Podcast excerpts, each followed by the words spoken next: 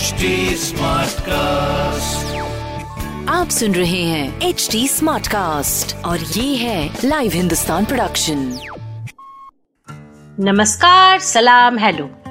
मैं हूँ जयंती रंगनाथन हिंदुस्तान की एग्जीक्यूटिव एडिटर मैं लेकर आई हूँ अनोखी लाइव हिंदुस्तान पॉडकास्ट में इश्क मोहब्बत से लबरेज कहानी। अगर रिश्ते की शुरुआत सही हो तो ज़िंदगी की राह आराम से कट जाती है।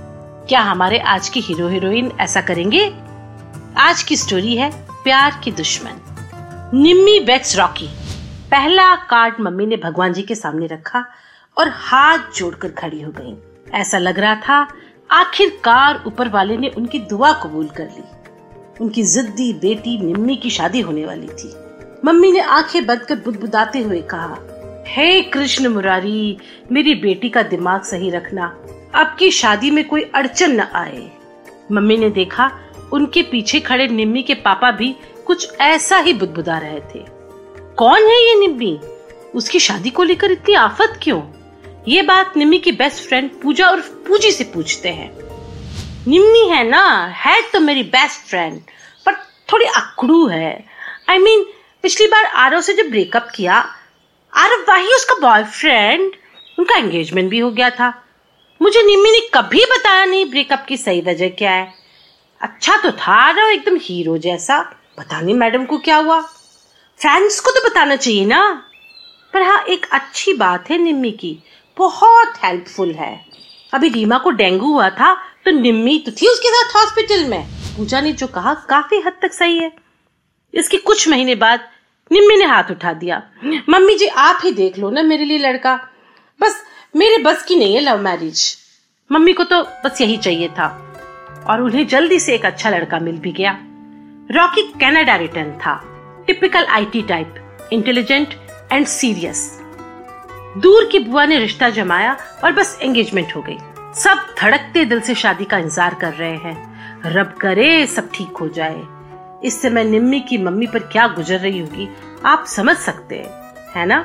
शादी से एक सप्ताह पहले रॉकी के पास अननोन नंबर से एक फ़ोन आया। फ़ोन करने वाला और कोई नहीं आरव था। ब्रो आई नो तुम बाहर से आए हो। यहाँ के बारे में तुम्हें कोई आइडिया नहीं है। आ, मैं कोई तुम्हारा दोस्त भी नहीं हूँ पर बस एक टिप देना चाहता हूँ कि जो निम्मी है तीन साल तक मेरी गर्लफ्रेंड थी। आई डब था मैं तुम्हें वार्न करना चाहता हूँ बहुत जिद्दी अकड़ू टाइप है।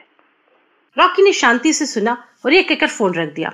ओके बडी क्या रॉकी आरव की बात को सीरियसली लेगा? पता नहीं। हाँ वो थोड़ा परेशान ज़रूर लग रहा है। दिमाग खराब हो रहा है। क्या करे, किससे बात करे? घर वाले समझ रहे हैं कि शादी की टेंशन है। दो दिन से जिम भी नहीं जा रहा। जीजू मज़े मज़े में छेड़ रहे हैं। बच्चू, थोड़ा डोले शोले बना ले, वरना प्री वेडिंग शूट में सारी पुल खुल जाएगी। रॉकी की समझ नहीं आ रहा, क्या जीजू को बता दे आरव के बारे में? सोच ही रहा था कि निमी का फ़ोन आ गया। हाय रॉकी क्या मिल सकते हैं कुछ देर के लिए? आ, कुछ बात करनी है तुमसे अकेले में। लोधी गार्डन आ सकते हो? आ, एक घंटे में। हम्म ओके। इनफैक्ट मुझे भी तुमसे कुछ कहना है। राइट। शाम को पाँच बजे। रॉकी सोचने लगा निम्मी को भला उससे क्या बात करनी है? वो इतने टेंशन में था कि उसे पहुँचने में देर हो गई। गार्डन की गेट पर निम्मी चहलकदमी कर रही थी। रॉकी को देखकर वह रुक गई। रॉकी चेहरे से पसीना पोछते हुए उसके सामने आकर खड़ा हो गया। निम्मी भी थोड़ी टेंस लग रही थी। निम्मी बिना कुछ बोले गार्डन के अंदर चली गई। रॉकी, तुम कुछ कहने वाले थे ना? नो नो पहले तुम। निम्मी ने गला खंखार कर कहा, रॉकी, तुमने तो सुन ही लिया होगा कि मैं जिद्दी हूँ, खड़ूस हूँ, वगैरह वगैरह। मैं तुमसे कोई बात नहीं छिपाना चाहती।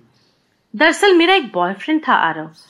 शुरू में तो सब ठीक था बाद में लगा, हर बात में वह मुझे दबाने की कोशिश करता है, नीचा दिखाता है। लड़कियों को लेकर उसकी सोच भी थोड़ी घटिया थी।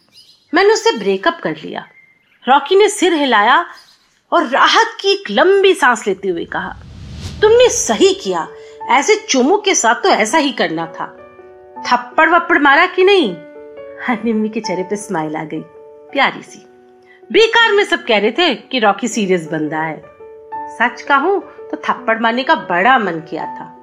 हम्म तुम बताओ तुम कुछ कहने वाले थे ना? नथिंग बस वो प्री वेडिंग शूट के बारे में पूछना चाह रहा था। बस मेरी सिस्टर फोर्स कर रही है। आ, तुम क्या चाहती हो? नहीं अभी नहीं। बाद में जब हम कंफर्टेबल हो जाएँगे ना एक दूसरे के साथ तब सोचेंगे फोटोशूट की। ओके राइट मुझे भी यही लगता है। दोनों लोधी गार्डन की घास पर चलते हुए दूर निकल आए। रॉकी बहुत हल्का महसूस कर रहा था। निम्मी की तरफ़ देखकर लगा, ये है वो लड़की, स्मार्ट और सिंपल, जिसके लिए वो बना है और सात समंदर पार करके आया है। निम्मी ने रॉकी की तरफ़ देखा और सोचा, वो कितनी गलत थी। दुनिया में समझदार और मेच्योर लड़के भी होते हैं। इतना सही था उसका ब्रेकअप का डिसीज़न चलते चलते दोनों ने एक दूसरे की बाहें थाम ली। शाम ढलने को थी।